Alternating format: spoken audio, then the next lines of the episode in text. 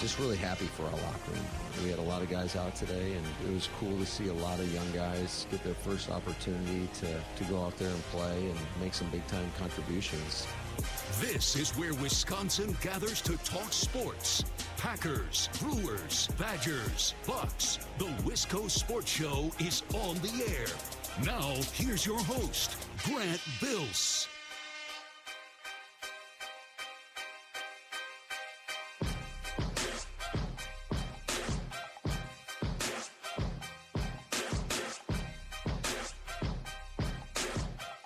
Don't know how many of you watched Sunday Night Football last night.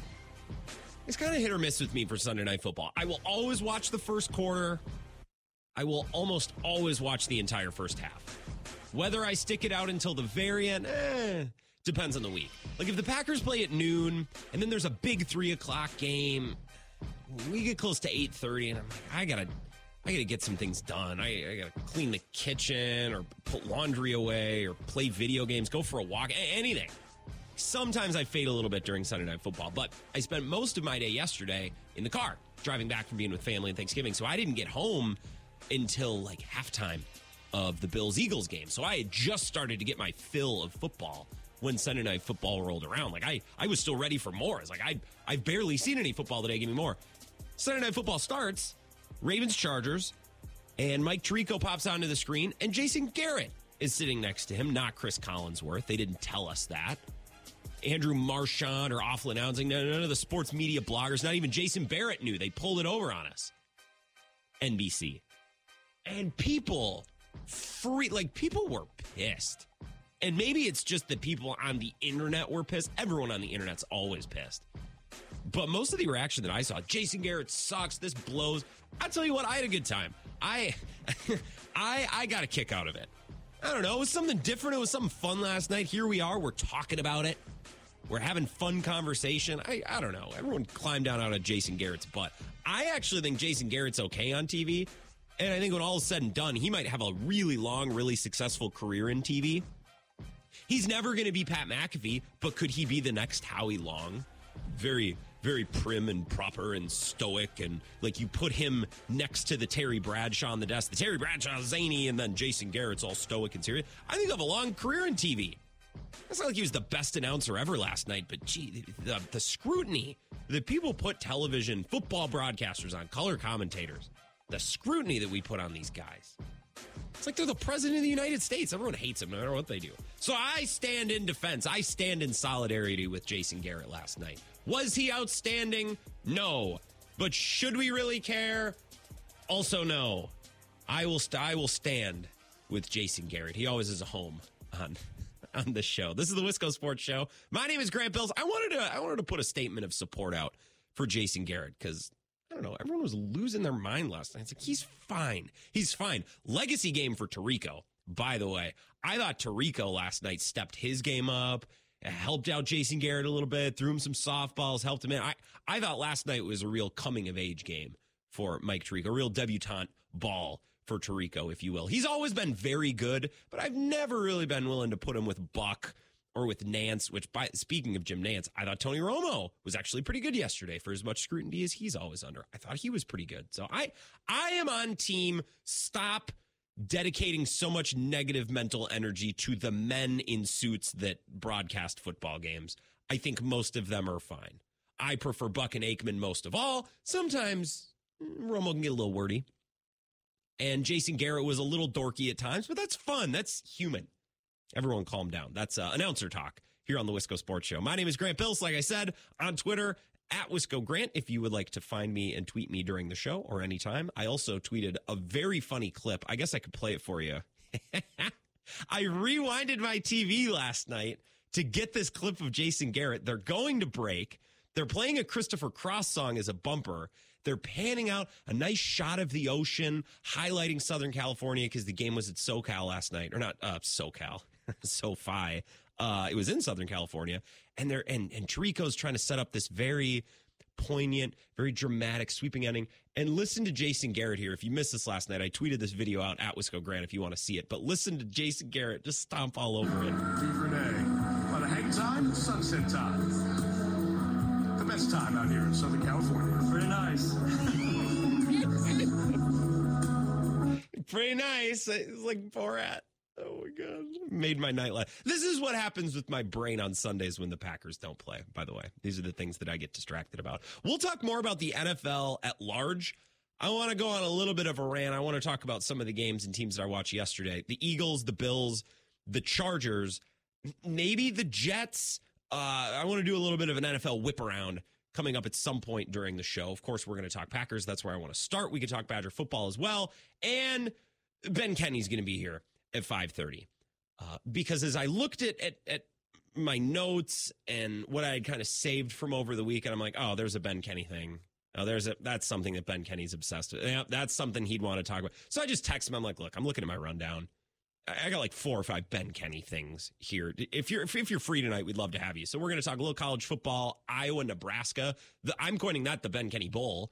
That was Friday. We'll talk a little Big Ten West as that conference is is now retiring. Uh, maybe we can talk about the retirement of the Pac 12 as well. Maybe the Final Four in the college football playoff Wisconsin, Minnesota, obviously, Ohio State and Michigan. We could talk about the Iron Bowl, some coaching vacancies. Michigan State has their coach. Who knows with Texas A&M? It seems like the internet kind of bullied them off of hiring the Kentucky coach, which is hilarious. So Ben Kenney going to join us at 5:30. Look forward to that. The number to call, I'll open up the phone lines here in about 15 minutes if you'd like. 608 321 1670. That's the number if you'd like to join the show. Before I talk about the Packers, it's the team I want to start with tonight. And before we get to college football, maybe a little Bucks, touch of MLB, loaded show. Before we get to Ben Kenney, before we do, I need to wax poetic. You need to give me two or three minutes to talk about the holiday, eh, the celebration that is Thanksgiving. Didn't really do this last week. A lot of sports radio shows we'll talk about, you know, what are the best sides, what's an overrated. It's all good. I love all Thanksgiving. It's all great. We didn't do any of, of that type of discussion last week. But I want to talk about Thanksgiving for two or three minutes here to start the show because Thanksgiving to me is like LeBron in that it's so good and it has been so good for so long that we don't talk about it anymore. We've just accepted it. It's just become commonplace. We take it for granted. My family Thanksgiving celebration is perfect. My family, and I like, Grant, that's your opinion. No, it's fa- it's fact. I'm telling you, my family has got this down to a science. It's small, but it's big enough to feel special. There's no young kids. Thank God. With if you have young kids, I'm sure they're adorable, but come on. My parents are there. My siblings, my grandma, my aunt and uncle, who are also my godparents, but they don't have any kids. So it kind of feels like we are kind of their adopted kids when they want to do things with kids, but then I, they also obviously didn't want kids. So they're like, mm, we've had enough kids so they can leave at the end of the day. It's a good system for them too. And my neighbor, my neighbor who lives by himself next door to my parents walks over. It's great. That's it. That's, that's it. Six to nine people somewhere in that window, five to 10 people, no young kids. Perfect. Because you don't have a big enough family where feuds start to, oh, you got to worry about this person, v that person, and what's this person going to do? And, oh, do we have toys for that person's kid? And nothing, none of that. And last Thursday, there was a moment there's a moment where I'm standing waiting to dish up my plate. Where I'm in my own head, I'm thinking to myself, this is Grant, this is this is it. What you're about to do, this might be two or three of the best hours of the entire calendar year. By the way, my family starts to gather around 11:30 noon. We eat at around 1. If you're doing Thanksgiving dinner at 5 p.m., again, I don't want to tell you how to live your life. You're doing it wrong. Do it earlier in the day while the sun is still out before everyone gets sleepy. And then you can kind of have dinner you can have uh, you can have dessert, you can have coffee, and it's still light outside. People aren't traveling in the dark if they don't have to go too far. Move your Thanksgiving celebration earlier on in the day. It's much better. Uh, the Packer game is on. The sun is shining outside. I have my plate in my hand, ready to to walk into the kitchen and, and to, to load it up with everything: mashed potatoes, buns, green bean casserole, ham, turkey. It's all good. There's no overrated Thanksgiving foods. There's no gross Thanksgiving. It's all good. And in my head, I thought this is this is as good. This is just about as good as it gets right here.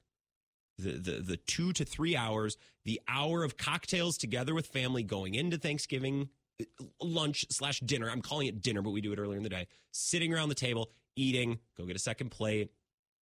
It's it's just the it is the it is the best. Okay. And we don't say that. We don't talk about that anymore because it's it's like LeBron. Or I had a conversation with a friend this weekend. It's like Frank Caliendo. You ever watch Frank Caliendo's videos that he tweets? They're unbelievable. But Frank Caliendo has been Frank Caliendo for so long, we don't even pay attention to it anymore. Thanksgiving, not only is it the best holiday, I, don't even think it's a close second place. I don't even know what holiday would be second. Maybe Christmas, and I love Christmas, but it's not close. It's not even close. And nobody said nobody says that because we're so used to Thanksgiving. So I wanted to start with a little Thanksgiving message. Thankful for all of you. Uh, thank you for listening to the show, and thank you for giving me last Thursday and Friday off. Dealing with the best of. Hope you had a great Thanksgiving. It really is that good.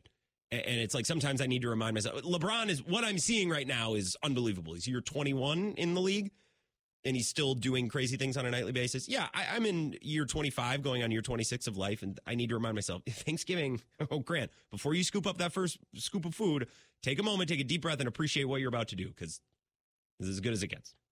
Happy Thanksgiving. I know we didn't get to talk last Thanksgiving. We talked Wednesday, but I hope you had a good holiday. Thanksgiving was great. The Packers won. The Packers didn't need to win for Thanksgiving to be great. We talked about this last Wednesday. It's like, well, if the Packers do this and this and this, this game will be a success, even if they lose, right? They were touchdown underdogs. We talked about how eh, ways in which this game could be a success, even if the Packers would win. Thanksgiving was great. The game was great. I didn't think the Packers needed to win for the game and for Thanksgiving to be great. In fact, when they took the ball and scored to start the game, I thought, all right, I got an old fashioned in my hand. I'm like, okay, we've had our fun. If the rest of the game is is downhill, then this was this was the gravy. This is icing on the cake. Whatever we get after this is is free it's it's icing, like I said, on the cake. It's, we went up six or seven to nothing. The offense clicked. It was an exciting start. I said, that's it. If that's all we get today, I'm happy. And then they went up a few more scores and they forced some turnovers. And over the course of the afternoon, it just got better and better and better. And I'm almost willing to plant my flag on the take that this was one of the most fun Packers wins in a couple of years. It was unexpected. It, it, was it was not required. So many wins in the Aaron Rodgers area, and this is no fault of the Packers and Aaron Rodgers. They were required, right? It, it was expected. So when the Packers would win, you're like, well, they should have won. Good. All right, I can move about my day. I don't have to stop and be thankful for this and appreciate what this is. This year's been a little bit different. This win was not expected, especially on a short week with injuries against that team, a divisional rival. I, I just, this was one of the most fun Packers games I've watched in years, and it helped to watch it with family and to have a bunch of food. I think three Packers deserve so much credit. And I want to start the show by giving credit where credit is due. Love is not one. We're going to talk about Jordan Love, but I want to set Jordan Love aside and talk about three other individuals that I think each deserve a mountain of credit. Start with number one. Number one is Matt LaFleur it has seemed this season like I'm in the minority. I think Matt LaFleur's a really good coach. He's not perfect. I'm not saying he's the best coach in football. I don't I don't think any football coach in the NFL is perfect. I don't think Kyle Shanahan is perfect. I don't think Bill Belichick is perfect. And we're talking about all the reasons this year that Bill Belichick's not perfect. No coach is perfect. Every coach has strengths and every coach has weaknesses. I think the weaknesses of Matt LaFleur can be uh, covered up by the right assistant coaches and the right players and the right approach. No head coach is perfect. Matt LaFleur is no exception. But I think Matt LaFleur is a really good football coach and he gets all the credit. And I don't mean all, uh, uh, lots of people deserve credit, but I give him all the praise, give him all the flowers and all the credit for short week, for dealing with injuries, Aaron Jones, for a divisional rival that's had the Packers number for years. This is not a team that the Packers have been beating nationally televised, standalone game. It's easy to beat the Chargers when no one is watching, and it's easy to play a pretty good game against the Steelers and lose when no one is watching. Now people's antenna is up a little bit. Is there something here with Jordan Love? Is it were we wrong? Maybe he can play a little bit. National TV, whole country's watching. Ready from the jump. Opening drive, they were ready to go. They were ready, they were dialed in. They were all on the same page. The scripted plays worked really for the third week in a row. I thought, hey, whatever they worked on during the week, it worked. It translated into the week. All the credit to Matt LaFleur, and it shouldn't totally shock us. I think some of Matt LaFleur's best coaching performances have been on a short week with injuries against a really good team on the road. So nothing new for Matt LaFleur, but he deserves all the credit in the world for that win on Thursday. Number two, three people deserve credit. Number two, Christian Watson, baby. We talked about it for probably an hour plus last Wednesday. Said this would be an awesome week. This would be the perfect week for Watson to break out. They're without Aaron Jones. We thought they were maybe going to be without Dontayvion Wicks. Turns out he ended up playing, or, he, yeah, he ended up playing, right? It's a couple days ago. It was a lot of wine. But the Packers short week, down a couple guys, and Christian Watson from quite literally the opening play is ready to go. And then the touchdown later on in the game, third down, off a turnover, big swing play. If the Lions get a stop, they're still right there. Christian Watson hauls it in. Jordy Nelson esque over the shoulder. We used to see Rodgers and, and Jordy Nelson hook up on those balls all the time. What an awesome game for Christian Watson. Couldn't have happened at a better time. Here's Matt LaFleur talking about Christian Watson, his big game. This is after the game. I told Christian right before the game, I said, hey, there's a good chance this play is going to go to you. Just go up and attack the football. And he did exactly that. So he had a big time game today. That was good to see for him. I think just, I know he's hasn't been flawless up to this point, but I, I thought he came up big today and made a lot of critical catches. Uh, uh correct. Everything in that answer, correct. And I, I think Watson needs that approach. Go up and attack the football. Go up and get it. When the ball is in the air around you, it's yours. Go get it. Attack it. Get after it. It's you have the right to go get that football. No one else does. That's the approach. Don't wait for it to fall like a like a like a bright red maple leaf in the fall in the in the breeze, fall gently in your hands. That's not how football works because the throw's not always going to be perfect. And sometimes the cornerback gets away with a little tugging and a little pushing. It's not always prime perfect conditions go get the ball, push through all the other stuff, and, and go get it's your job. Go get it. And he did on, on that opening play. And it wasn't a perfect throw, but it's not always a perfect throw. Ton of credit owed to Christian Watson after last Thursday. So excited to see how the next, what do we got? Six games left? Six games left on, on the schedule, I believe. So excited to see what he's able to do if he's able to build on this. Five catches, 94 yards, touchdown. Lastly, I said three Packers deserve a lot of credit. And we haven't even talked about Jordan Love. We'll do that, I'm, I'm sure, throughout the rest of the show when we get to some of your calls. But another Packer that deserves credit before we take a break Rashan Gary. Thrilled watching him play last Thursday. He took over the game. He took over the game. I used to pray for times like this. Every week, I'm like, I want to see him put his footprint on this game.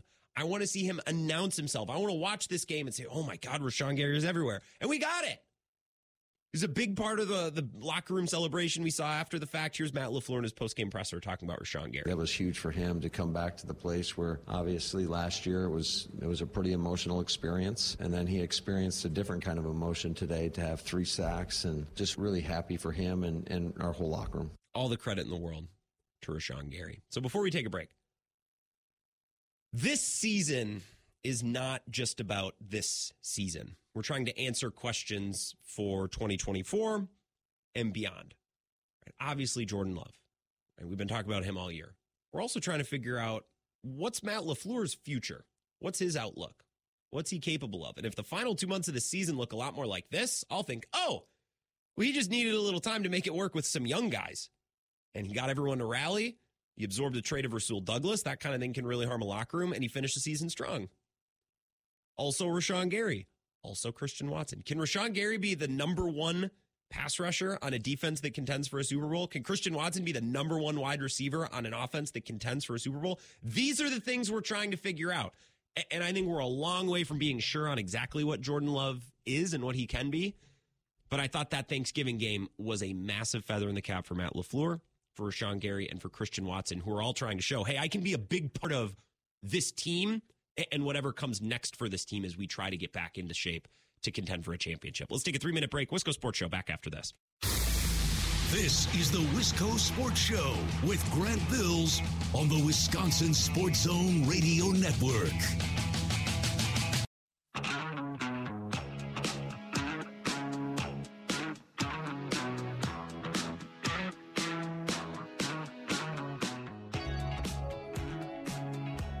Sports Show.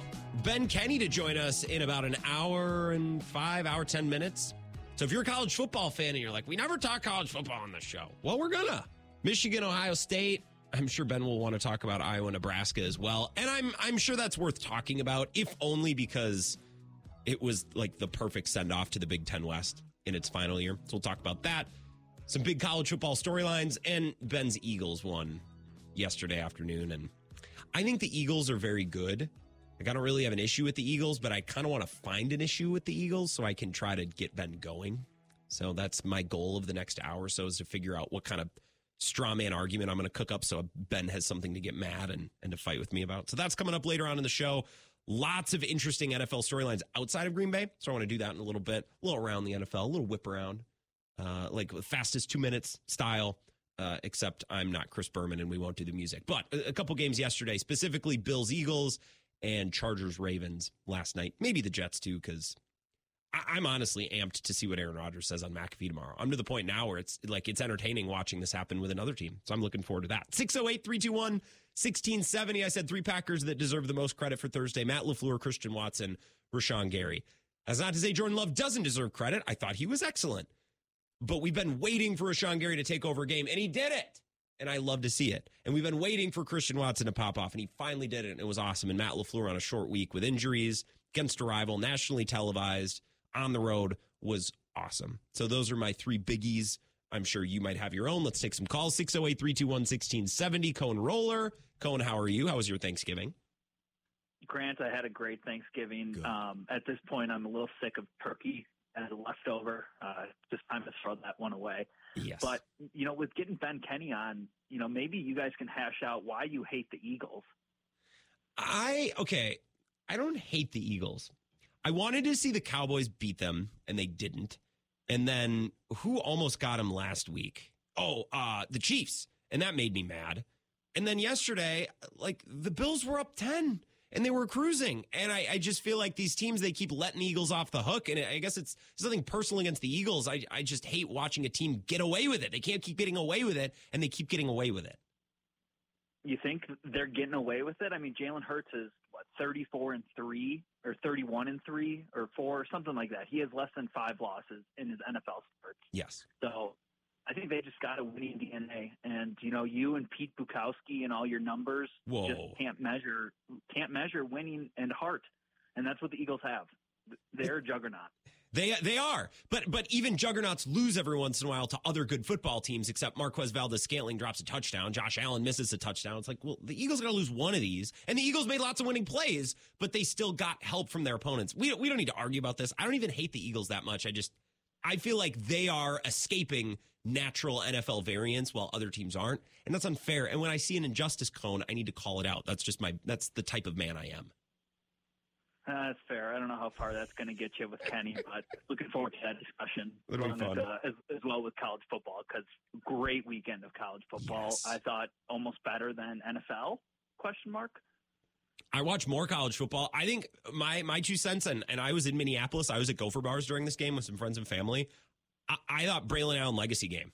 I, I thought he did so much. If that's the last game he plays as a Badger, I will I will blow a kiss and wave him goodbye as he leaves Madison because he left us with an awesome gift. Even at the end of a disappointing season, able to help us lock down the axe, beat Minnesota. Thank you, Braylon Allen. Uh, Literally, and I say it without sarcasm, a Braylon Allen legacy game on Saturday. I agree 100%. I think, you know, it hasn't been the greatest season for the Badgers, but to get the axe, like once we're out of Big Ten West contention, that that's our only goal this year. And Yep. To get the axe and to shut PJ Fleck up and hear him talk about student athletes. I did like that part, you know, how he brings in men to, to develop men in all it. facets of life. I, I really do respect that about PJ Fleck. I think he makes a better maybe AD than a head football coach, but Yeah. he still kind of a, an a-hole. mega church pastor. Those traits would also work well in a setting like that. Uh, I would tend to Yeah. agree. Yeah. But yeah, I think Braylon Allen, he's gone. You know, you don't, you usually only see seniors chop the axe. So to see him get a couple hacks at the goalpost, I think the writing's on the wall. He, he's probably going to the NFL. Not sure what his NFL career looks like, but I, I think he's gone. Could he have a Corey Clement esque career? Perhaps. I don't know. He's just someone who peaked. I don't want to say he peaked early, but he hit his physical prime so early. I, I, I just, I don't know. I, I don't know what his draft stock. I don't, I don't know what his career at the next level is going to look like. Some are asking, is is his is he too muscular? Is he too big to be playing running back? Yeah. Yeah. Some are. I Vagabond John, I think, has pointed that out. Some, some. He said that Braylon Allen would have made an awesome linebacker. I think that was Vagabond John's take from a couple weeks ago. And and my last take on Thanksgiving as a whole is, you know, you're with your uncles and aunts and all these kind of casual sports fans, and that's where you really hear a lot of bad takes about the NFL, about the Packers. So to have a week full of Wisco Sports Show, you know, that's what I'm thankful for. Some rational takes, some good takes, because I'm sick of hearing my uncles spew off on all these armchair quarterback takes. Oh my God, I love it. Appreciate you, Cone. Nice to hear from you. Yeah. Have a good one, Grant. Yeah, you too. Cone Roller, 608 321 1670. I I don't think there were many casual takes being being spewed. It was such a low key viewing. Like if this is the Aaron Rodgers Packers, if this game is last year or two years ago, it's stressful and we're all sitting on pins and needles. But I'm just like, hey, whatever happens, happens. A- except for when the Packers got up a couple of scores, and then I needed them to win this game as badly as I've ever needed anything in in my life. But I uh, I can get it. You get a couple drinks in the in the crazy uncle, and he can really start. Uh, how do you know you're paid millions of dollars? You're a professional athlete. How do you drop that ball? Like, well, I watch MVS do it. I mostly watch teams against the Eagles do it. That's that's why. That's why it's not the Eagles that I hate. It's what keeps happening to the Eagles that irks me. They are but a vehicle for a a problem that I have. It's it's not them. I do want to try to get Ben going because people do rip on the Eagles and say they're winning these games on luck. I don't believe that, but I know that some people do. So maybe we can get Ben going on that in an hour. 608 321 1670, Wisco Sports Show. Who's this? Grant, do I have good news for you? What's that, Vagabond John? The Eagles have the 19th ranked defense in the NFL. So if you're going into the playoffs, can you really feel confident going against that AFC in the Super Bowl that you can win having the 19th best defense in the NFL. Some of their, a lot of their passing statistics are way worse than 19th. If you break it down in individual categories, the Eagles have have a weak defense, good D line, good pass rush, a lot of star power up front, big big game, big play players. But that back end, you, you can pass on them.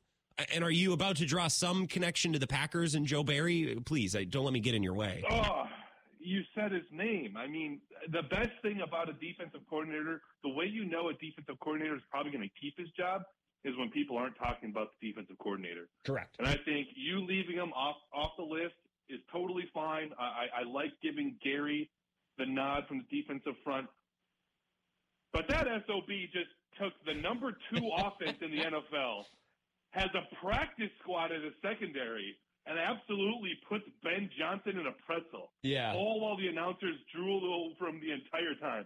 That was like that was Vagabond John, you know, fan fiction.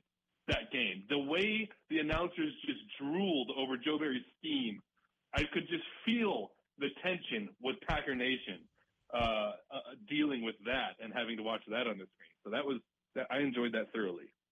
Well, they really got after Jared Goff, and against that offensive line, right? I, I, I, don't really understand how it happened. And, and maybe this, if I learn a lesson from this NFL season, Vagabond John, maybe it's that we don't know what we think we know because we thought we understood the Raiders matchup. And then a couple weeks later, I'm looking back like, oh, maybe that wasn't so bad. We thought we understood the Broncos matchup and how bad of a loss that was. And now I'm looking back like, eh, maybe not the end of the world, right? A defense that we think is horrible or a defense that we think is great can look completely different two or three weeks later. And not in a million years would I have expected Rashan Gary to bust out against that Lions offensive line. I mean, they're great. And yet they did. So maybe the lesson is we don't know as much as we think we know. It's about when you play a team, not the team necessarily that you're playing. It's just a, lot of things were very surprising defensively on Thursday. And, and Joe Barry gets credit for that. And so do his players. Yeah, and I think uh, when you're watching the Eagles game and you see the Buffalo Bills just go into all, you know old school Wisconsin Badgers style and just average eight yards per carry down the field, you're thinking, yeah, you know, maybe when teams just focus on a thing, they're good at it. Yeah. you know, yeah. So I think uh, to your point, I, I think we do know a lot, and uh, and you've always said Rashan Gary, we need him to stand up. That's going to be the biggest thing that changes this defense. And I think an individual pass rusher we look at T.J. Watt. We look at Myles Garrett. We look mm-hmm. at the mm-hmm. Bosa brothers. Mm-hmm. When you have a difference maker that can absolutely wreck an offensive line, just one, uh, it makes everything a lot easier. So I love that game. Obviously, was at the Axe game. Uh, Minneapolis as a whole sucks uh, just because. How do you only have three bars within walking distance? Dude, college football stadium. Dude, okay. So I was not. Da- it's not TCF Bank anymore, right? It's it's a different bank now. Huntington. Yeah, yeah. Huntington Bank. I saw. Yep. I saw that on the TV. I was like, wait, is it not? Not only is it not TCF, but it, I thought I had like a one of those THC beers because you know liberal Minneapolis, all that stuff is legal. That's a joke. All that stuff is legal up there. We started a pregame at some friends. They live downtown Minneapolis, not uptown. That's different. Not North Loop. That's different. Those are all different. But like a couple blocks from Target Field, we go down there on the 20th floor. We go down to street level. There's not there's nothing. There's no bars to walk in and out of. It's just big concrete walls and windows. And sure, Target Center's right there and First Stab's right there, but it's not like there's sports bars to walk in and out. It's a very it's a very professional and businesslike uh, and architectural downtown. Not a ton to do. Gophers fans were I, I don't know. I don't know how I feel about it all. I didn't really love it, but I was with friends, so that was fun. I didn't know you were in the city. Otherwise, I would have dropped you a, a Twitter DM. Oh, I was busy, but yeah, that city just sucks ass. I mean, how do you have a small stadium like Huntington Bank and it's only half full? I don't know if anybody else is at the game that's calling in today, but the upper level, I have I've gone to every Big Ten stadium now except for Penn State, and I guarantee that's not going to be half empty. But I've never been in a stadium that empty, and it's in a massive city. People just don't care about sports. They only care about you know which political meeting are they going to go yell about next, and it's just uh, I just I didn't have a good time, and I'm putting officially West Lafayette above Minneapolis as college sports towns. So Interesting. that's how I. Interesting. Those are the two away games I went to this year. So I'm going to put out a full guide maybe in the off season of uh, Big Ten towns and what to look for. But that's uh, that's an off season topic. Hey, let's no, let's save that for for All Star break, the MLB All Star break next year. We'll do that. Okay, I'll have you on for like ten minutes, and, and you can give us your list. Perfect, Grant. All right.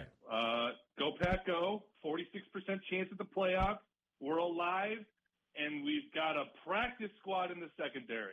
Let's go. Patrick Mahomes, bring it on. I'll take it. Appreciate you, Vagabond John. I uh, I'll let you go. I love that he said, "Well, I would have dropped you a line," and he goes, "Well, I was busy, but okay, never mind." One more call. We'll take a break. 608 321 1670 Wisco Sports Show. Who's this? Hey, Grant. Clem Head Mike. Oh, just just three heavy hitters right here to start the show. How are you Oh. today? Yeah, I, I followed the two heaviest hitters. That was pretty cool. I think we, you know, I have no horsepower or no uh, no pull anywhere, but I'm going to suggest that we uh, elect Vagabond John as the commissioner of the Big Ten. I, I, like I said, I have no power, but what the hell? I'll give it a shot. Yeah, I he just brings good common sense. He's never overreacting to anything. I appreciate his takes. yeah, I, I, you know, I hate when someone has to spend time in the People's Republic of Minnesota, and um, it's just sad. But Yeah, I- it's I've- very it's very different. It's very different than Madison. It's very different from Milwaukee.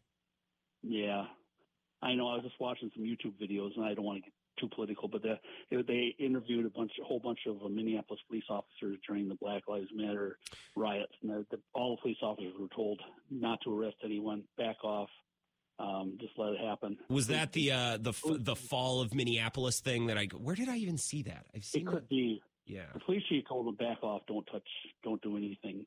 And my uh, niece's um, husband worked for one of the surrounding suburbs police departments, and they were called in there to to help. And this his partner got shot in the hand, and they, you know, they they backed out. And uh, about six months later, he quit the force. He's got a good job now, working as a um, in construction as a supervisor. He said, "Screw it, they won't support us. I'm not going to be a cop anymore." So. Oh, good for that Anyway, individual. I- Anyway, I anyways, anyway. Anywho, but uh, yeah, I en- I enjoyed. I'm glad you had a good Thanksgiving. I enjoyed mine. I it was kind of nice seeing all the people at the at Thanksgiving. Just, just see that niece. I worked on her car. That niece I worked on. I just made people. Attaboy. I said, "Geez, no, I think I made people's lives better, and that's what it's all about. So I don't want you know I don't want to sound braggy, but I said, no, I'm just glad to be here, and uh, yeah, it was fun. So um, and I got to watch the entire Packer game, and then we went for Thanksgiving, so I didn't eat till later. So I um, I uh, so I could concentrate completely on the game. I kind of like to watch games by myself. It's nice. It's pretty relaxing, isn't it? You find you find that you're not yelling and and it's just it's pretty relaxing. I know what you mean. I still yell. I got my phone Packer brick. I still yell and throw things, but Well, then you don't have to worry about other people listening to you yell. Look at it that way. that man's insane. Yeah. nuts. Grab them. What? Oh my But, uh. I, I watched the I watched the Eagles and, and Buffalo Bills game. You know, Rasul Douglas he could have. I, I honestly, he, he could have had a interception. Maybe he couldn't see the ball over his shoulders, but if he would have extended a little his arm Yep. a little bit, maybe he could. Did you see that? He missed the ball by about a foot, but I think he could have had that. I don't think he made a huge effort. Um, I was saying maybe there's more to this Rasul Douglas thing in the Packers than we thought, and uh, I didn't want to make that the focus of my call, but I'm just thinking maybe Packers didn't really miss Rasul. Maybe there were some things going on behind the scenes that we'll never know about. Maybe even Mike Clemens doesn't know about. Oh, well, that means then it really it goes all the way up to the vice president, basically at that level. If Mike Clemens doesn't know, like that's that's Oh, inner inner inner circle. I, Inner- inner. I just think the Packers are like, well, we're not winning, and Rasul Douglas doesn't seem particularly happy, so let's play some of the young guys and and I, and I give this team credit, Mike, because we saw you know the Josh Hader trade different, I know. But you're losing a guy in the middle of the season. Sometimes locker rooms never recover from that. And it took about a week, and the Packers had moved on. And that's what your guy, Mike Clemens, he specifically said. It's like they don't really miss him in the locker room. You and I talked about this before. There's good kind of loud guys and bad kind of loud guys, Yeah. and uh, maybe overall, maybe he was the bad kind of loud guy, and uh, maybe they're maybe they're better off without him. Yeah. So, Who knows? so he's that skillful, and he's on his third team. You know, maybe that's maybe that's why. He's bounced around a lot. I got to run because I'm late for a break, Mike. I'm sorry that you drew the short straw as the final caller this segment, but I got to run. Glad you had a happy Thanksgiving. Yeah, well, belated happy Thanksgiving. I'll uh, talk to you later. Yeah, appreciate you. Clem Head Mike up in Chippewa Falls. WAYY, our Eau Claire affiliate, 608 321 1670. We'll take some more calls. I want to look around the NFL as well. Wisco Sports Show back in five minutes. This is the Wisco Sports Show with Grant Bills on the Wisconsin Sports Zone Radio Network.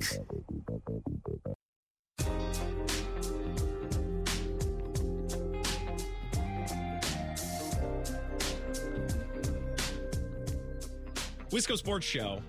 I'm on Twitter at Wisco Grant. I, I saw during the last segment that the Minnesota Wild fired their coach. So if you're a Wild fan and you didn't know that, well, breaking news. And one of my best friends is a die-hard, die-hard Minnesota Wild fan. He lives out in Montana. He's got nothing to do in the winter because it's cold and dark. So he just watches every Wild game. And I, when I saw the tweet, I reached for my phone because I'm like, I want to just shoot a hole in this guy's afternoon. My buddy, I want to text him this. He responded, "What?" in all caps. And then I asked, "Why did they do this?" And I'm still getting messages. I think I got like 14 or 15 in a row. So I'll I will read the reasoning for the firing of the Minnesota Wild head coach. But yeah, if you're a hockey fan, especially around here, breaking news. But we're talking Packers. Really nice win on Thanksgiving. Honestly, I think one of the most fun wins the Packers have had in years because it was unexpected. Uh, it, it wasn't. Yeah, so many years with Rodgers, and I've said this before. Part of the reason I was ready to move on from the Rodgers era and, and start a rebuild, I thought it was time. As a fan, every Sunday for however long I can remember, you know, we expected our team to win, and, and that's a nice privilege. But it's also, we never get to celebrate wins because when the Packers would win, we'd go, okay, phew, we avoided catastrophe. We did what we were supposed to do. Right. And, and Thursday, the Packers were not supposed to win that game, and they did. And that made it fun and enjoyable. And we were with family, and Jordan Love looked great. And young guys were Sean Gary and Christian Watson finally had a breakout game. We've been waiting for it all year. It was great. 608 321 1670. Ben Kenney in about 45 minutes. Want to go around the NFL at 5 o'clock, but let's take some calls. Wisco Sports Show. Who's this? Hmm. Hmm. Yeah, I think that's a good question. Uh, I can address that in just a little bit. Appreciate the call. Wisco Sports Show. Who's this? Hello, hello. Going once, going twice. Couldn't sit through the break. All right, one more line. Wisco Sports Show. Who's this? Hello, hey, hello. Mike and Madison. What's up? Chris? Mike in Mad City, Mike. Oh, there you go. How are you? I'm doing good. That's good, man. Hey, what a Packer win! What an awesome. Hey, what an awesome weekend to be a Badger and a Packer, man. It's about time. Well, it- our teams either win or they lose together. It felt like a couple weekends in a row there. It was catastrophe for the Bucks, the Badgers, and the Packers. And the last couple weeks, it's been trending a lot better. Our teams win and lose together this time of year. It seems, at least this year. Yeah, it's been it's been really fun the last couple weeks. Um, and then you know, Badgers volleyball shout out getting that number one seed. They got a tough bracket this week, but uh, I think they'll pull through and uh, make it. I watched that game So- Friday with my mom. They beat the tar out of Nebraska, especially in the third They- set. It was just spike after spike. I guess is it kill after kill after kill? I want to use the correct language when I can. Yeah, they're Yes. they're kills. Um, but yeah, they they were on fire, just just dominated Nebraska. Um, but I love what Coach said after. You know, he, just said it, was, the win wasn't about Nebraska; it was basically just about getting back on track. And I love that he said that because um, they were, you know, they kind of they lost to Penn State and they lost to a couple or two others, and they just they kind of got got off track a little bit. Um, but they seem like they're ready for the tournament. I'm excited to watch them this week. And I, I don't know if I've ever been like you just said with Rodgers. It was like you know like whatever we won, but if we lost, then it was a complete devastation the whole week. Yeah. With this is like a celebration of a win, and I this pack Packers Chiefs game Sunday Night Football. I am so excited for it. I'm not. I mean, I'm not saying we're going to win or lose. I honestly I don't know what to expect to be honest with you. Um, but I am just so excited for this game. I think it's going to be an awesome game, uh, and I I expect the Packers to play well. Look at it this way: even if they lose to the Chiefs this Monday, they will have gone two and one through a three game stretch against the Chargers, the Lions on a short week, and the Chiefs. And then the tail end of their schedule is a lot easier, Mike. But the, I thought the bugaboo, the hiccup, was going to be get through these three games with some sense of momentum and positivity. And they've already accomplished that. They haven't even played the Chiefs yet. So anything that happens Sunday or doesn't happen, that's just that's butter. That's gravy. Yeah, and I think that we kind of thought that going into the season, right? These three games, and now we can kind of, no offense to the chart, we can kind of discount the Chargers a little bit with Staley. I mean, it, it, they're just they're a mess. Um, tough game to win. We still won it, so it's hard to win in this league, right? Uh, it is hard to so, win. In this league. Yeah, I mean, I I don't really know what to expect Sunday night, but I expect them to play hard, and I think that they have a reason to win. I think that they feel like they can be a playoff team, whether they compete in the playoffs or not. I think they feel like they can be a playoff team. I think there's hope and there's like a will there. You know what I mean? Mm-hmm. Um, as Matt LaFleur likes to say, I want this team to fight. So, um, yeah, I'm excited. Legacy game for Braylon Allen. Do you think that's an okay take to have after Saturday? That's really my only takeaway. Salvaged what was a really disappointing season, ended on a high note, and I thought Braylon Allen got to wrap up his Badgers career in a way that we will all remember very fondly. Yeah, I'd say legacy game for Braylon Allen, but I his news might shock you as much as Craig Counsell. I, I don't know. I think that he's gonna. I, I know a lot of people say you know he's gonna go to the draft and he's gonna, but he would go you know third or fourth round if they throw a lot of NIL money at him, what do you think? I mean, you think he stays one more year and maybe ups his draft capital, or wants to play for a higher percentage winning team for, for Luke Fickell? I don't think he can up his draft status anymore because I, I don't no. think he's Melvin Gordon or some no, of their not. previous running backs. And I think the concerns about him coming into the draft is he entered college football at 17 and he's been beat to tar and he does had injuries the last couple of years. I don't know how playing another year in college solves any of those problems. Can add to that. Yeah. Right. Yeah. If anything, yeah, it makes it know. worse. I, just, I, mean, there's just that underlying dream that he does come back. You know, yeah. I would love to see him back. I would have loved to see him and Chez Mellusi actually able to play together a lot more than they did this year. I think that's my my biggest frustration. Yeah, I thought they were that's, very that's, complementary to each other. That's probably where I lie as well, Grant. I mean, I I just yeah, I that tandem was awesome, and I was sad to see Chez go down like that against Purdue. So yeah. Um, but yeah, legacy game. I, I'm so happy that Axe is back. I thought it was a great weekend for Wisconsin sports in general. So looking forward to another one.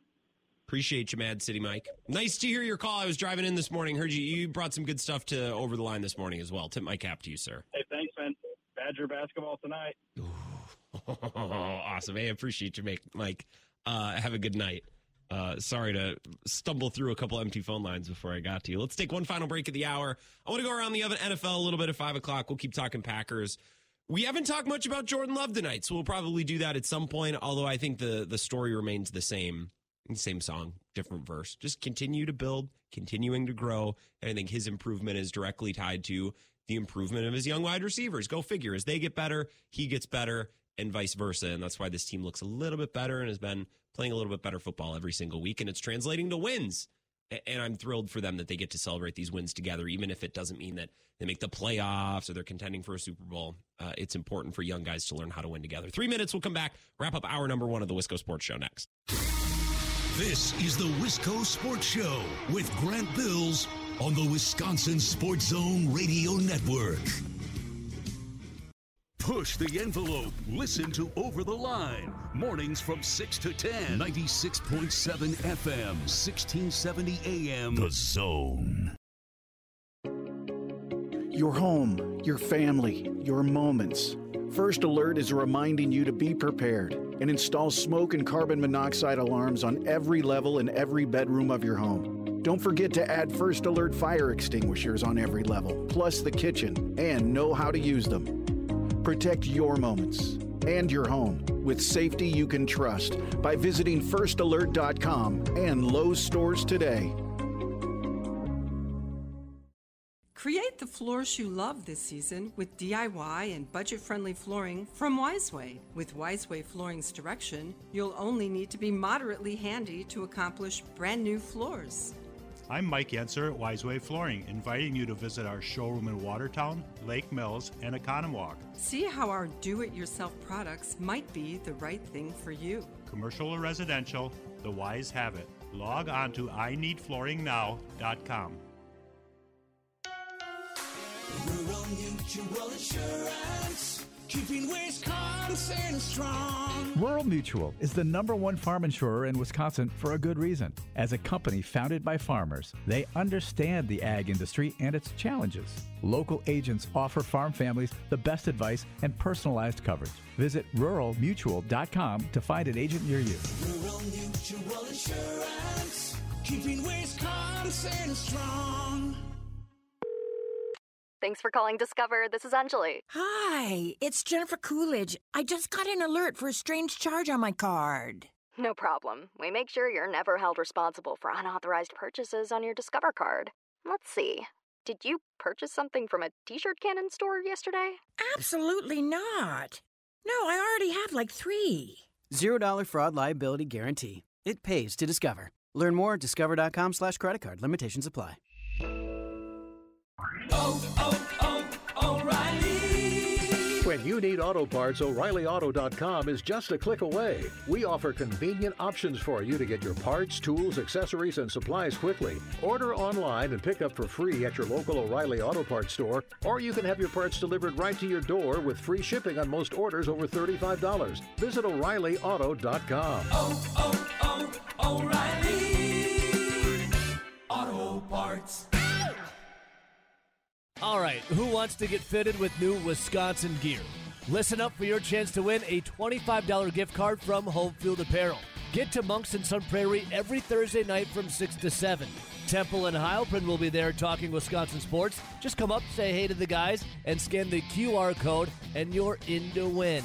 It's that easy. It's your chance to win a $25 gift card to Home Field Apparel. And for all the college sports gear, be sure to check out homefieldapparel.com.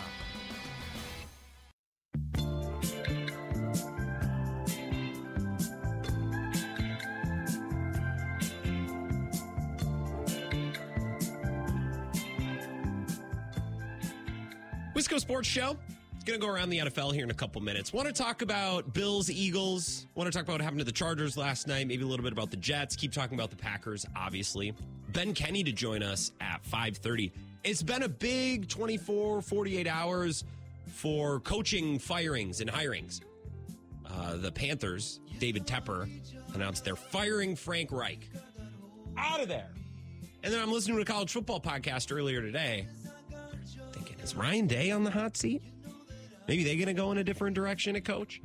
And I often hear the sentiment about any job openings, right? Whether it's NFL, college, you know, the, the Minnesota Wild just fired their coach about an hour ago, we learned, not even now. And I always hear this about jobs. Well, who would want that job? You don't have a, a great quarterback. You don't have a great situ- uh, an owner that's this and that, and a, a market. Who who would even want that job? Mil, uh, everyone, everyone would want the job. It's a it's a professional sports head coaching job, and I'm looking at, at Ian Rapoport right now on the Insiders, the show. I'm watching the clip, and the question is, who would want the hashtag Panthers job? A lot, a lot of people. It's a head coaching job in the NFL. I don't know. We'll talk about some of the, the coaching openings, some of the teams, some of the goings on yesterday in the NFL without the Packers playing. Ben Kenney to join us, talk college football, maybe a little bit about his Eagles. Hour two Wisco Sports Show next. just really happy for our locker room. We had a lot of guys out today, and it was cool to see a lot of young guys get their first opportunity to, to go out there and play and make some big time contributions. This is where Wisconsin gathers to talk sports. Packers, Brewers, Badgers, Bucks. The Wisco Sports Show is on the air. Now, here's your host, Grant Bills.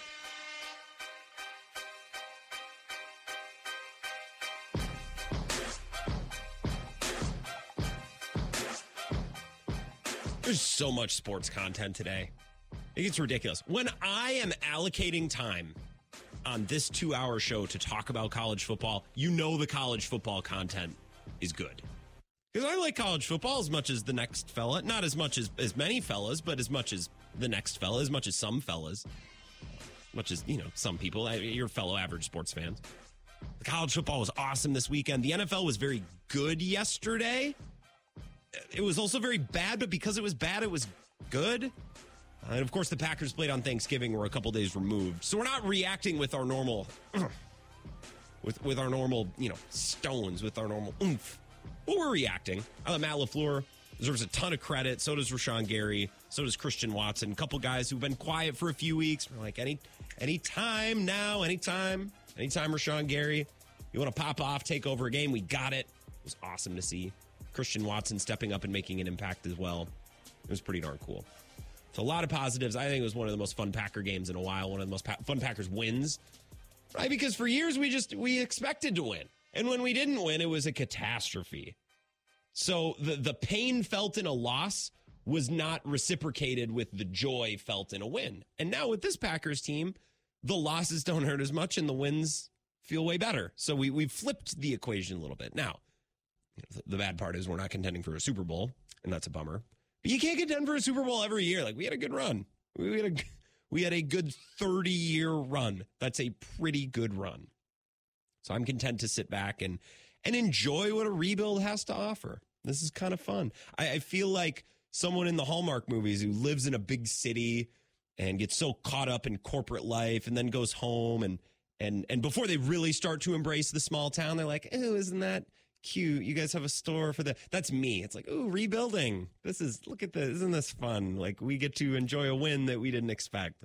You know, we get two or three years into this thing, I'm going to feel differently. But right now, I'm enjoying watching these young guys. They, they've really drafted and and have begun to develop a brand new wide receiving core, brand new tight end core.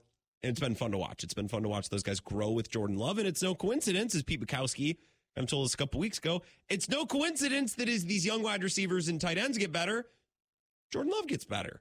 And It's no coincidence that as Jordan Love gets a little bit better and a little bit more comfortable, oh, Dontayvion Wicks, Romeo Doubs, Christian Watson, all starting to make plays. So that was really fun on Thursday. This is the Wisco Sports Show. My name is Grant Bills. Ben Kenney to join us to talk a little college football, a little NFL in about a half hour. WIP in Philly, formerly of the Bill Michaels Show, formerly of uh, formerly of Kenney and Heilprin. I got to be really careful with that because now it's Temple and Heilprin. And what I absolutely don't want to do is when I'm promoting Temple and Heilprin, say Kenney and Heilprin, because I feel like that's disrespectful to Jesse and the great show that him and Zach do every Thursday. It's not that serious, though. I shouldn't worry that much about it. I'm on Twitter at Wisco Grant. You can call the show if you'd like, 608 321 1670. I want to talk about some of the other games that happened yesterday. He's there at back to my apartment after traveling a little bit. I was home seeing family, as I'm sure a lot of you were. Uh, Philadelphia Buffalo was awesome. Let's start with that game. Talk about a couple of other teams around the NFC and, and around the NFL. Philly Buffalo was great yesterday. I think the Eagles are tremendous. I think that is such a good team. I think it's the best roster in football. The offensive line is five elite offensive linemen. And who are we talking with? Oh, shoot. I forgot. I maybe it was Mark Schofield on the Bill Michaels show last night. That would be my first guess as to who talked about this. Sometimes when you're on air a lot, it, it starts to run together. But I think I think it was him who told us that you know good offensive line play is hard to hard to come by now. Uh, an elite offensive line these days in 2023 has three great O linemen. Right? Nobody has five except the Eagles. The Eagles' offensive line is tremendous. And when you stack up the Eagles against a team like the Niners, you think of other great NFC teams with great rosters think, well, Dallas Goedert isn't George Kittle, but he's pretty close. Like, I really like Dallas Goedert. He's a really good all around tight end, and he's got really good hands. I probably like the Eagles wide receivers more. I think I might. I think AJ Brown is the best player, the best wide receiver on either team, and I think DeVonta Smith is is right up there with Aiyuk, maybe better than Aiyuk. Like I think the Eagles' weapons are just as good, if not better, than the Niners, and they have the best weapon in AJ Brown. Running backs are kind of a wash. They're both really good at at, at trading for inexpensive or, or mid round backs every year and, and making it work with them. You know, unless you count like Trey Sermon or a bunch of other backs that the Niners have drafted or, or paid big money for and then not really gotten much out of because they can do it with younger guys. But the Eagles roster is tremendous. There was a moment yesterday in the fourth quarter. This big defensive lineman chase Josh Allen out of bounds. And, Nantz and Romo were like, he's exhausted. Like, this is a battle. And I'm like, man, that guy's big. Who is that? Oh, yeah, that's right. They have Jordan Davis, the freak defensive lineman from the freak defensive line school in Georgia. They drafted him a year ago, and a couple of months ago, they drafted the other freak defensive lineman from the freak defensive lineman school, Jalen Carter, who might have just been the best player in the draft. They just have these guys in droves. And and Jalen Hurts and others, their kicker, shoot, Jake Elliott is a is a team of big moment players. They step up and make big plays and big moments. I think the Eagles are great. But, but, but, you're in for it. But each of their opponents the last two weeks have left the game winning touchdown on the field. The Chiefs had the game winning touchdown. Marquez Valdes-Scantling had it in his hand, dropped it. Gabe Davis, wide open in the secondary. All Josh Allen has to do is throw the right route, and he doesn't. He thinks that Gabe Davis is going to break right. Gabe Davis goes left. That's the game winning touchdown. Left it out on the field, right? Philly easily could have lost to the Chiefs last week, easily could have lost to the Bills yesterday. And if Philly would have lost both of those games, they wouldn't be fundamentally worse. They would just have two fewer wins. Some would say, some would have a different perception of the Eagles if they would have lost these last two weeks. Some would. I would not, because I think smart, I'm not smart. I'm an idiot, but I think good football analysis has to sometimes set aside wins and losses. And you need to look a little bit closer. Talk to football coaches about this. They'll tell you this all the time. Like uh, our team plays great in losses. We've played poor in wins. Wins and losses can be very misleading. At the end of the year, it's all that matters. But when we're trying to evaluate the difference between one team that's very good and another team that's very good, wins and losses are not the only metric that should be considered. The Eagles easily could have lost these last two weeks. They did not. Right? They also get credit for fighting and coming back. The Eagles get credit, right, for for making plays in the second half and coming back against Chiefs. Chiefs still should have won right? Jake Elliott gets credit for making that 60 yard bomb after Jalen Hurts and, and, Nick Sirianni go full Dak Prescott, Mike McCarthy, and, and stall out on the very edge of field goal range, 60 yards out, 59 yards out. The Eagles get credit for coming back, but we also need to realize that their opponents kind of hung it out for them. I'm interested to see how the rest of this Eagles season goes because they're getting outgained, they're getting outplayed in all these games, but they're winning anyways. I think that's a testament to individual players. I, I don't know if the Eagles continue to play like this, what it'll look like. I, I'm very interested, right? The Eagles, to their credit, always find a way to make the play to win the game. The Bills are the opposite. Let's talk about the Bills. The Bills are now six and six. They're 10th in the AFC. And every time I watch them lose, they lose in the exact same way. Every time every single time. I went back and I looked at every game that they played today. I was like, have they been blown out? No, they haven't been blown out. They, they lose every time they lose, they lose the same exact way. Whether it's a shootout against a really good team like it was against the Eagles yesterday, or, or this ugly, stinky, slugfest Big Ten West style game against a bad team. It doesn't matter what style of game it is, they always lose the same way. They are always one play short every single time. They're one play away without fail. They were one play away. If they would have had one big play to stretch their lead a little bit farther yesterday, the Eagles wouldn't have been able to come back. The the the one throw to Gabe Davis, one play away. There was one play away. And a lot of that is Josh Allen. You know, for as great as he is. And this is what I said last night. I remember being in my kitchen. I was warming up some leftovers, and the game was on in the background. This is as it, uh, the Sunday night game was on. So this is after Philly Buffalo and I'm kind of trying to think like, ah, should we talk about this game tomorrow? The, the thing that I that I was left saying about Josh Allen, he always makes one too many mistakes, and he, is always one special play short. You know what I mean? He always has one too many bad throws, and you're always missing one great throw. If you could fix that ratio, if you could take away one mistake and you could add in one more special play, this Bills team would be what are they six and six? I, I'm I'm serious. They'd be I don't know. They'd be eight and four. Uh, They they they could have the record that the Eagles have. It would make them a way different team, fundamentally different team. Their record would be a lot different, and they'd be in the playoff hunt. But it's really just one or two plays a game with the Bills, and a lot of that is on Josh Allen. Some of that is on Sean McDermott. Like, why are we wasting a timeout to ice Jake Elliott and then kneeling the ball with 20 seconds left? You have Josh Allen who can throw the ball 60 yards and Stefon Diggs who's unbelievable. The very worst, uncork one, try to get a PI and, and kick a field goal as time expires. What the hell? Why not? Instead, you play for overtime. I don't know. It Doesn't make any sense. The Bills lose the exact same game every single week, and that's bad. Now, the Chargers, who played Sunday Night Football last night and lost, the Chargers find a different way to lose every single week. And that's really bad. I think that's worse, right? The last three weeks, they played the Packers, and the offense and the defense both kind of took their lumps. The offense dropped a lot of passes, missed a couple touchdowns. The defense also gave up drives and big plays when they needed stops the most. Two weeks ago, they lost to the Lions. They gave up 40. They couldn't get a stop. They, they couldn't do anything defensively, but the offense looked great. Last night, the defense looks amazing, and the offense looks like it's not the offense of a professional football team.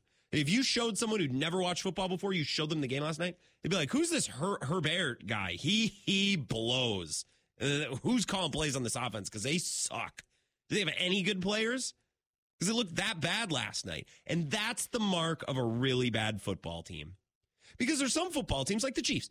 The Chiefs don't have a great wide receiving core. That's kind of their bugaboo. They can work around it. They, they can find a way to fight through that. That's their bugaboo. We all know it. Their defense is great. Their defensive line is great. Pass rush, coverage, corners. Patrick Mahomes is great. Travis Kelce's great. Love the coach. Love the play callers. Love the experience. Love, love the kicker. Love all of it. It's the wide receivers, a little bugaboo. Right? Good teams can have one weakness.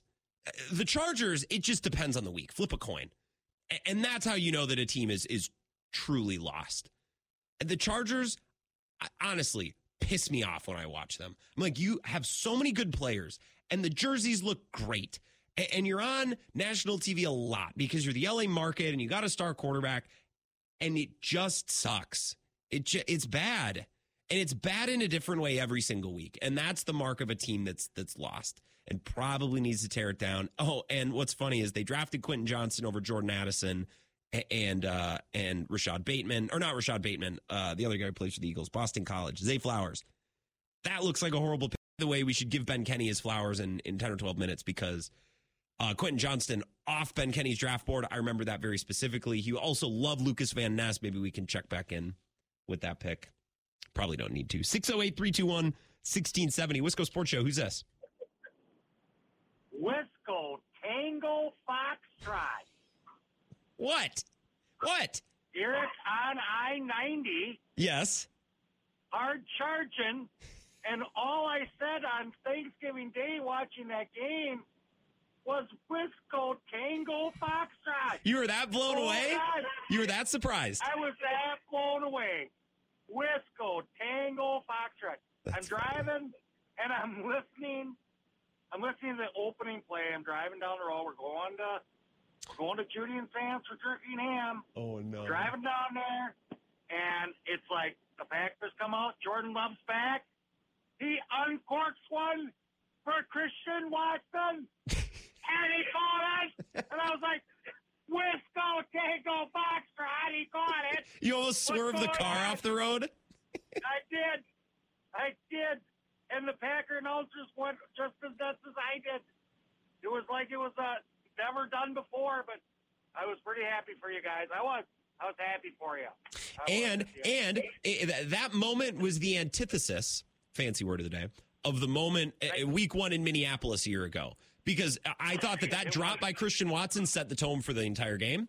And I thought the catch from Christian Watson on Thursday on Thanksgiving set the tone for the entire game. Isn't it amazing? One play can have that much power, Eric, on I 90. It truly was. It just went on and on through the whole game. I'm like, Wisco, Tango Foxtrot, what's going on? Oh, my god. and it was, it was, it was. was. It was, it was a great game by the Green Bay Packers. They deserve all the accolades that they got. They really came out. You got all of your wishes.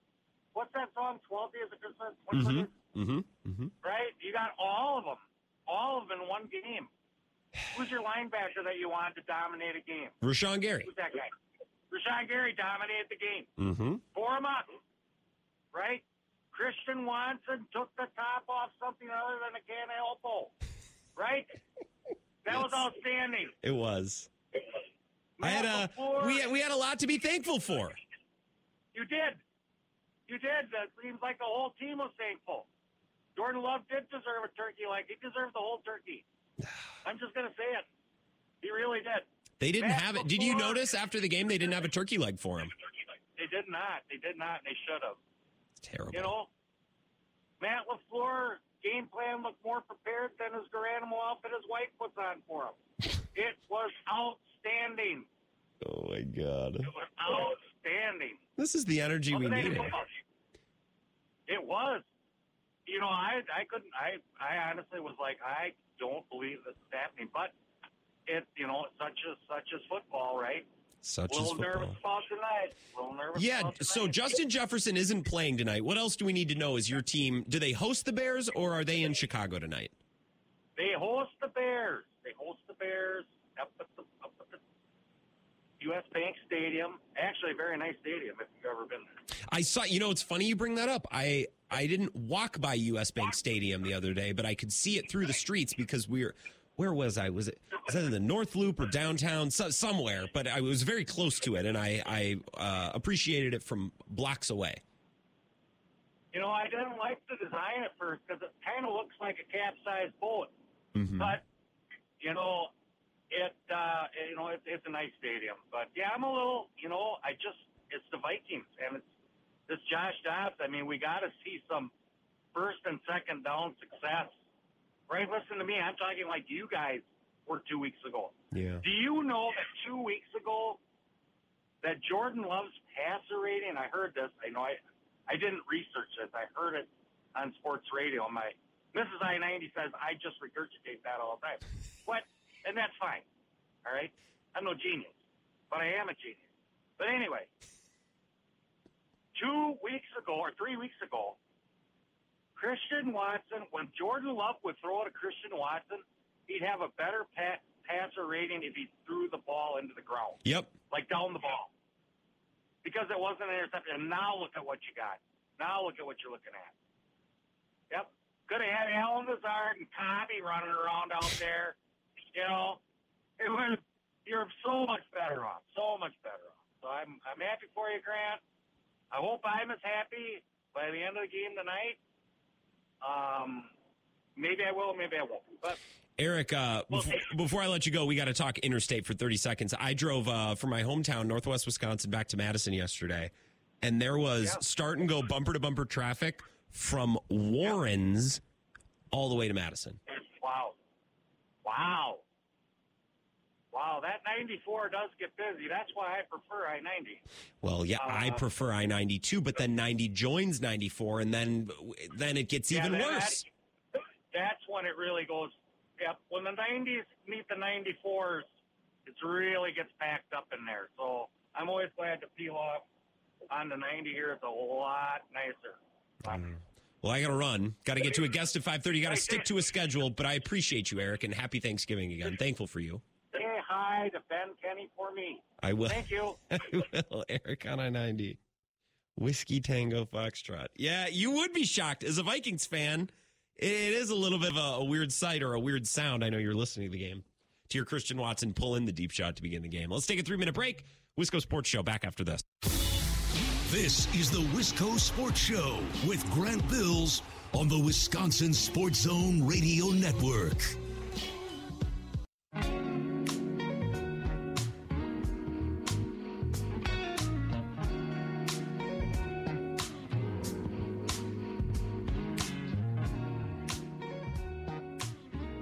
Sports Show. Appreciate you listening. Appreciate you calling. Eric on I 90, that blow by blow of the first play of the Thanksgiving game. it was a little shocking. Hey, did you not look around at your your family members, your relatives, your friends, and just kind of laugh? And be like, he, of course he. What a bad throw! He underthrew him too. That's that's good, clean fun. That is good, clean fun. Ben Kenney going to join us here in a couple minutes. Talk college football. I, I just saw my phone light up and I saw his little picture. Uh, he's saved in my phone with Jack Coan's picture. I think it's funny. And I thought for a sec that maybe he was about to say, oh, never mind, I can't do it. Uh, but it was uh, instead, uh, here's where I am. Here's uh the best way to talk. And I will say, I would love that. Love that. Thanks for the heads up. Also, also, Eric on I 90 wanted me to tell you hello and give you his best send. There we go. One more call and then we'll get to Ben Kenney, WIP. He's just a good college football guy. And sometimes this happens all too often on the show where I, I, I wrote down my notes and I write down my topics and then I think, oh, all of these topics are perfect for this person. A couple weeks ago was Pete Bukowski. Tonight it's Ben Kenney. Good college football topics. Wisco Sports Show. Who's this? Ed Mukwonago. Ed in Maguana. Ed, you're establishing a nice little presence for yourself on this show. I was thinking about you this morning on my drive in. I'm like, you know, if Ed calls a couple times this week, he's he's really supplanting himself among some of the top callers of the show, some of the most consistent callers. Oh, nice. I wasn't keeping track. I just it's uh, the best show out there as far as I'm concerned. Oh, Ed, well, I, and I'm not really keeping track per se, but also I'm in a room by myself for two hours a night. I like I, I do remember these because this is really the most exciting part of my day. This is when I actually talk to people. Otherwise, I'm in a room by myself most of the day. So I remember. I'm not like I don't have a, a board somewhere, but I appreciate you calling consistently. It's been nice. Heck yeah, especially after a great win and uh, nice weekend of sports. Uh, Bucks didn't beat the Celtics, but they've done all right since then.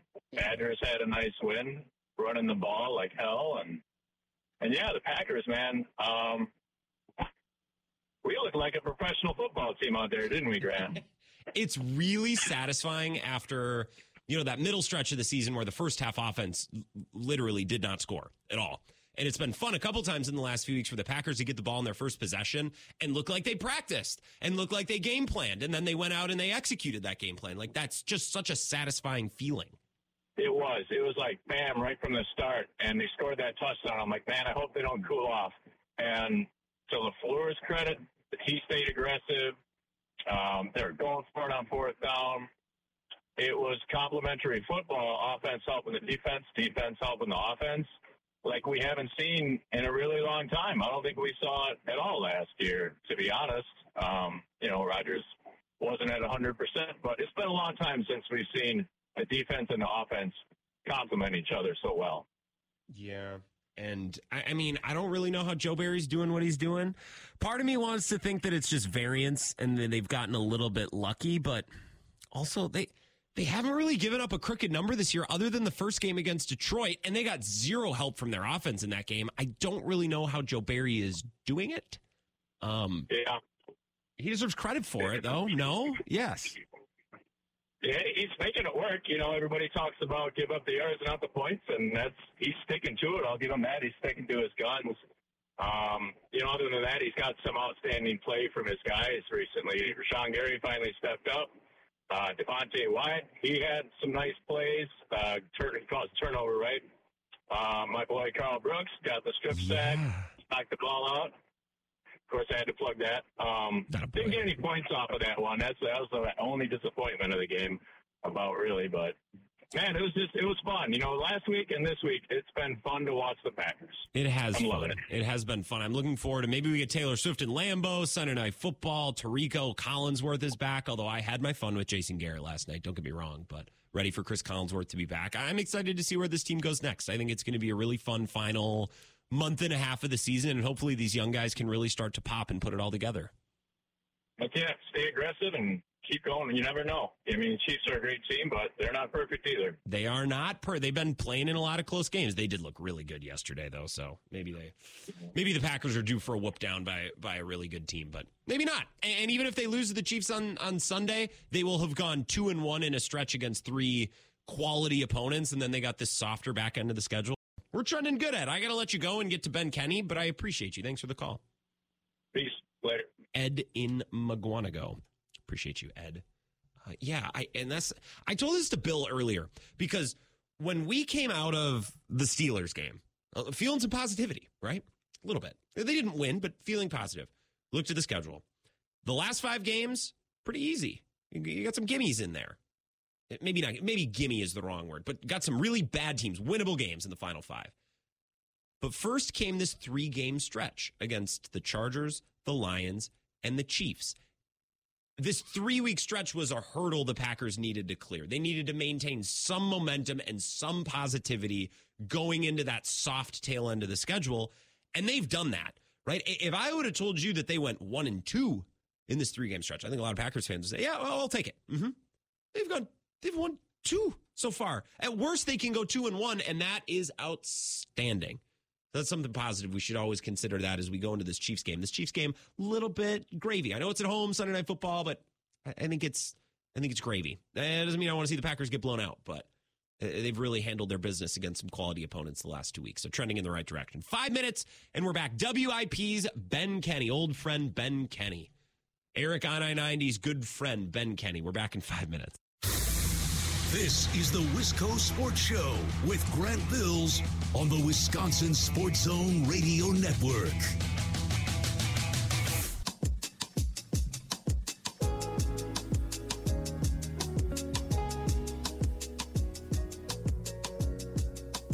Wisco Sports Show. We don't have enough time to get to everything tonight. We got to make up for lost time. I was off Thursday and Friday. So that's on me. Uh, but the show is only two hours a college football, Packers, obviously reacting to what happened on Thanksgiving. And if this show was three or four hours, we would be spending a half hour, by the way, on Craig Counsell rolling into the Bucks game yesterday, sitting in the third row, making it about him. And it sounds like not really being all that into the game. I was talking to someone today who had a friend at the Bucks game, saw him and said he wasn't standing, wasn't. But we only have two hours, so we need to focus on bigger issues. Ben Kenney is here. Old friend, not that old friend. It hasn't been that long. WIP in Philly. Ben, how are you? What's up? I'm good. Uh, are we wondering if, if Craig Counsell has to? We have to change the gold package at Bucks games now. Is that the discussion? Dude, I hate the gold package is such a dumb topic.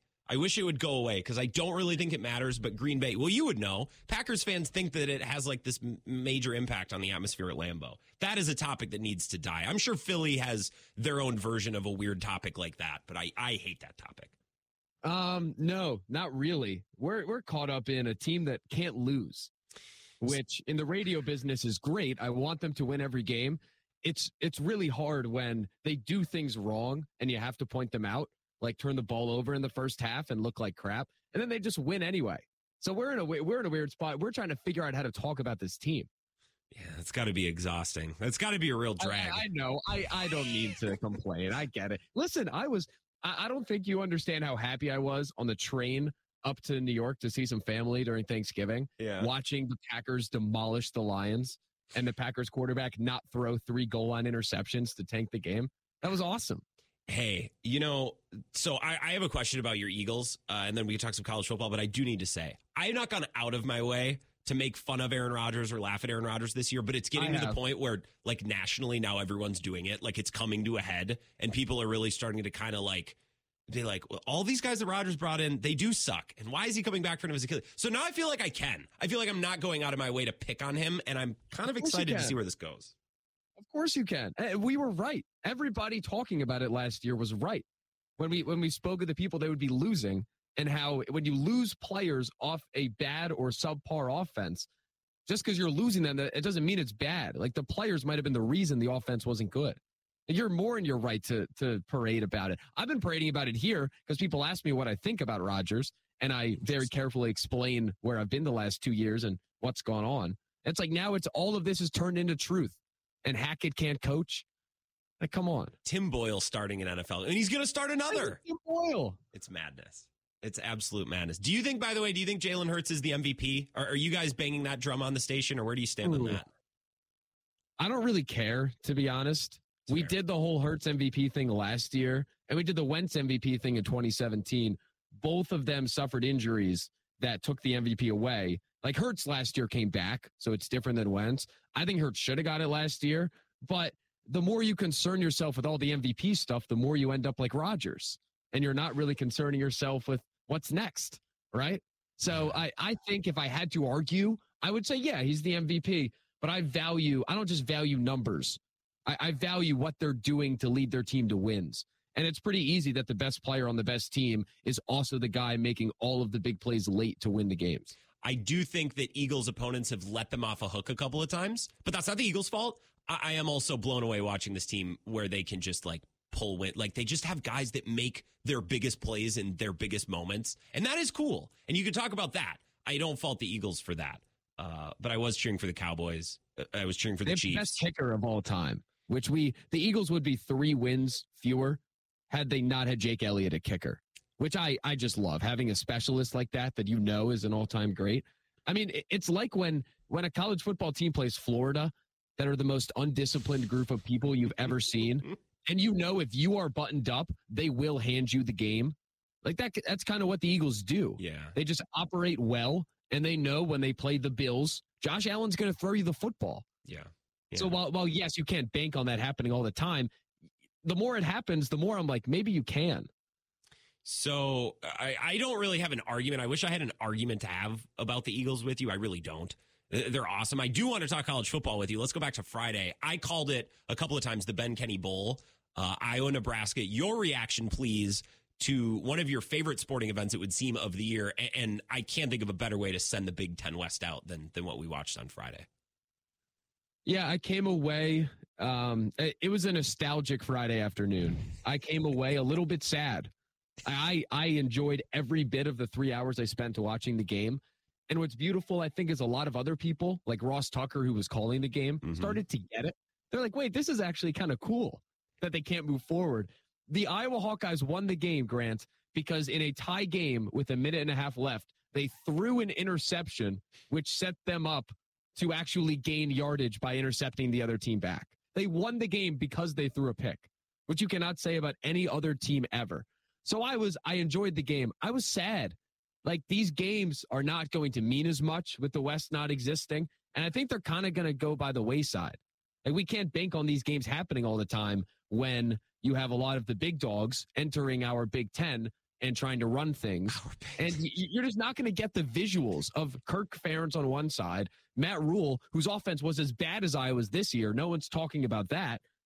In a in a uh, not sold out. What's their stadium called? Uh, Nebraska Stadium, which has their great sellout streak. I don't even There was this sellout. So all these things are coming together, and I just kept thinking, like, we're not going to get this anymore. I love the way that you said our Big Ten. They're coming into our Big Ten. Like they're coming into our country. Like I, I, I don't know. I am excited for yeah. USC and UCLA. I don't like the expanded playoffs. We've talked about it before because these games, these games have to mean something. Like there needs to be cause and effect with these wins and with these losses. Like we're going to relitigate uh, for the next week or, or however long it is until this is eventually. I don't know the schedule, but we're going to keep talking about Alabama and, and Texas and their matchup earlier this year and what it meant. And it was months ago, but we need to talk about it because they played on the field and that game has to matter. You know what I mean? Yep. And the big myth is that the teams that will play in conference title Saturday or Friday and the teams that will play in the playoff are the same teams that played at that point. Mm-hmm. When, I mean, Alabama is drastically different than they were then, which does, I, I will say the dialogue around that is fun. It's a lot more fun than the dialogue that will happen next year when Michigan and Ohio State play the last week of the year and then the next week in the Big Ten title and then two weeks later in the playoff. It's like, then what are we doing? We're just seeing the same game over and over again, and we don't know what value to put on each one. Michigan, Ohio State on Saturday. Let's talk about that. I was pulling for Michigan. I don't really care about the cheating that Harbaugh has done, which I can't tell to Bill because I think he'll yell at me, but that's fine. I just keep that opinion to myself. Ohio State played better and more physical than I thought they would.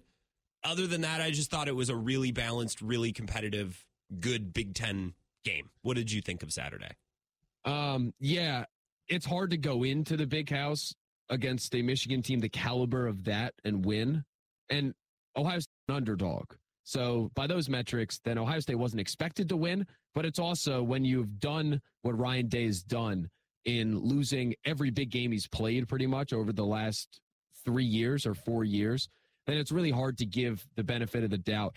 I thought the biggest thing from the game, except for a lot of really impressive play, was Sherrone Moore running circles around Ryan Day in terms of the in-game management.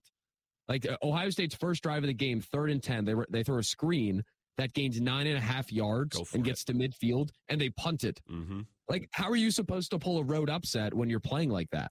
So even though the team bounced back and Marvin Harrison's amazing and Day did a great job covering up for McCord, who's a liability at quarterback, if we're being honest, he, he was great in all those metrics, but he didn't do enough. And he hasn't done enough in any of those games. And I, I thought Sherrone Moore coached a, another great game with, I mean, people talk about JJ McCarthy as a first round pick. Like they, they don't let him do anything really. So I think Moore covered up for a lot of blemishes as well. And I, I was impressed by Michigan. I, I, was mad though. Like I am, I'm a hater. I, I, I think they should have to uh, oh. not play in the postseason. I think they have to vacate all the wins. I think what they've done is despicable. Really? Why did I not know this? It's it's half sarcastic. Oh, okay, okay. Um, well, see, it's half not. See, see, we're in a video chat right now, but you don't have a webcam, so part of me thinks that you're just like smirking away back there, and I'm I'm listening. It was very convincing. I look, it's bad. He should be punished. But ultimately, like I think Michigan is really good, and I would like to see a Big Ten team compete in and maybe win a national title. Like I want to see, and I think Michigan, Michigan should have been there last year, and I think they're the Big Ten's best hope of of getting there this year. So we'll see. I don't know. Um, I, I can't complain. Can I say something? Yeah, please. The, the thing that angers me is not what was done or what wasn't done on the field. Kind of like with Deion. Like I wanted Deion to fail this year because of how crazy people got over him and the team wasn't good. That's not his it's, fault. It's not his fault, yeah. but still, it is a product of what what went on. The victim complex that Michigan people have, even their president, who tweeted out as if somebody like died on their campus after they beat Penn State, all this great adversity they went through. It's like, no, your your head coach got caught cheating. Like you're not going through this great trial that that you're making it out to be. So I I just I hate the victim complex. That all like how could we have done anything wrong? Everyone's out to get us. It's like no, you're Michigan. Yeah. It's a very American thing where we do something wrong and then we get punished for it and want to make it that we're the victim. Like it's a, you know, there's political, we don't need to go into that. Um, Wisconsin, Minnesota, Saturday, I was in the Twin Cities. It was bizarre. Vegamont John, another fine caller, you might remember, I'm sure you remember him, uh, was there as well. We were talking about how it's a little different, maybe not the best game day experience. I didn't really have much to draw from this game other than I'm glad the Gophers lost. And honestly, uh, Braylon Allen legacy game. I will think better of Braylon Allen as a player only because of what happened on Saturday. And if that's his last game, and it probably is, thank you for helping us getting the axe back. That was basically all I took from Saturday. I agree. It was probably the best game they played all season, which is noteworthy. It wasn't as if like Fickell's whole thing was they wanted to play their best football late. They wanted to play better in the fourth quarter, blah, blah, blah. Finish. Which for the first three months of the season just didn't happen. Like they were objectively a worse team late in games for the most part, aside from from a couple um a couple in the other direction. But then that was the best game they played, which after what happened against Northwestern and Indiana, that is very encouraging to see.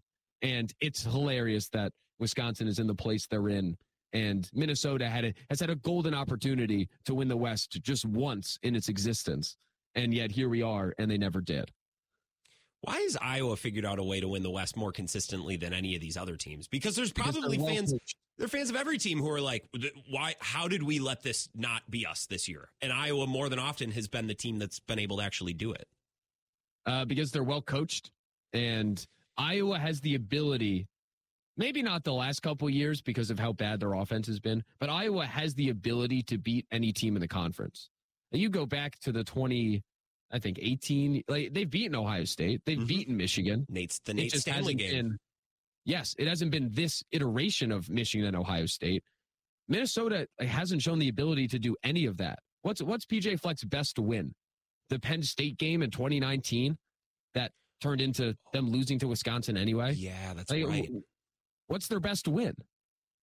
Iowa. This, I mean, pound, pound for pound, probably the Iowa win this year, but not for the reasons you would think. You know what I mean? Like that was a win, but no one's going to think of that as a crowning achievement because it. I halfway believe it shouldn't even count. Oh, it should not have counted. But that was the first time they beat Iowa. Yeah. So it's like it's that's a true. Uh, you know, we're all trying to find the guy who did this, and it's like it's PJ Fleck. It's yourself. You just can't beat that team. Which when Wisconsin's going right, it does beat that team. And in recent years, they haven't because Iowa's been better coached. Uh, we got two minutes, and if you need to run, just say it. But I'll give you two minutes to whatever college football topic that is weighing heavily on you that I did not ask you about. Mine is is I don't think Washington should be in the college football playoff, even if they went out. Oregon's better, and I don't think they're that good. That's my thing that I've been thinking about today. What, what's your hmm. one college football thing that you didn't get a chance to talk about here? That's that's a great question. I'm sure um, I am I am petrified of the next two to three years of Wisconsin football. And people hate people hate me on Twitter because I tweet negative things sometimes, but that's how I go through the emotions of a game. Like I, I've told you this. Now that I'm not working there, I am I'm an emotional fan. Yeah. Like they lose, I'm angry. They win, I'm happy.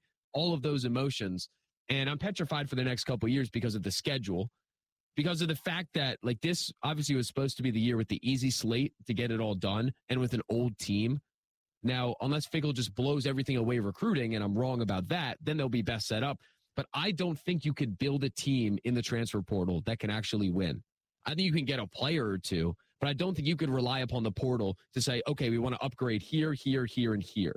Like they they did it at wide receiver, and they got Will Pauling, who's really good. But mm-hmm. CJ Williams was nowhere all season, and they probably ran Keontez Lewis out of town, maybe not for the right reasons. But generally speaking, I am scared that they'll have to go into the portal and try to fix these holes or try to build a team. And it just isn't going to be enough because the Big Ten is ridiculous. Like Oregon might enter the conference as what the second best program right now, maybe third behind Ohio State and Michigan. Yes. And then Washington's top five.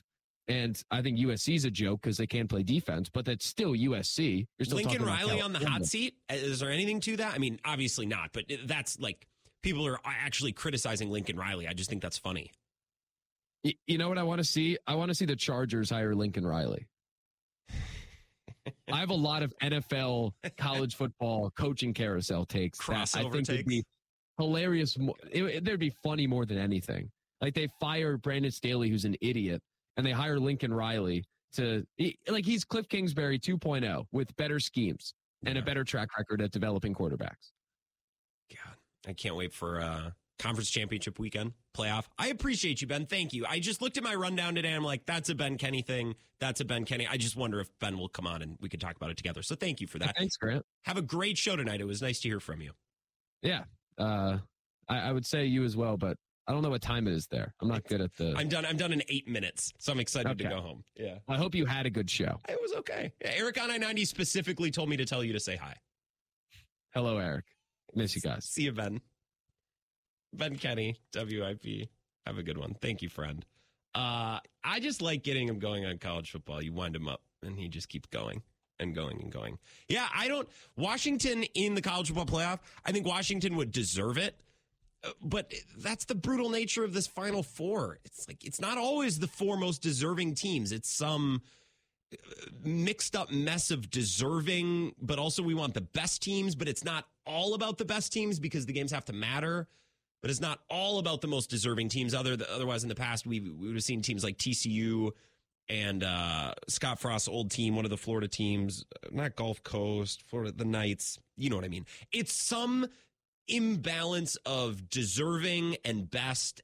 And I think Washington, if they win out, will be deserving, but I don't think they're best. And in a 14 playoff, I just one spot is so important to use it on Washington when Texas or Florida State or some of these other teams. Oregon, I think Oregon, has a claim to be, if not the best team, right there with the best team in the country. They might not even get in. We'll see. All right, let's take a last break. Three minutes. Wrap up the Wisco Sports Show next. This is the Wisco Sports Show with Grant Bills on the Wisconsin Sports Zone Radio Network.